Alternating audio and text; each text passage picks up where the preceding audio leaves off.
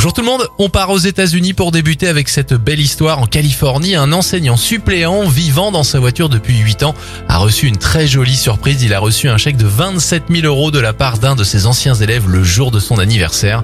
Une belle histoire, un beau geste, bref, tout ce qu'on aime.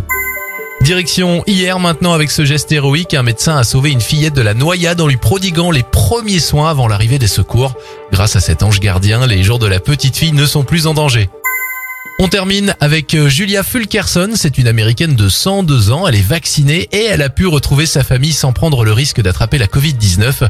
La mamie était si heureuse qu'elle a suivi avec son petit-fils un cours de gym en visio. Ces images de joie et la vitalité de cette petite dame ont fait le tour des réseaux sociaux et ont fait d'elle une star. C'était votre journal des bonnes nouvelles, vous pouvez bien sûr le réécouter maintenant en replay sur notre site internet et notre application Radioscoop.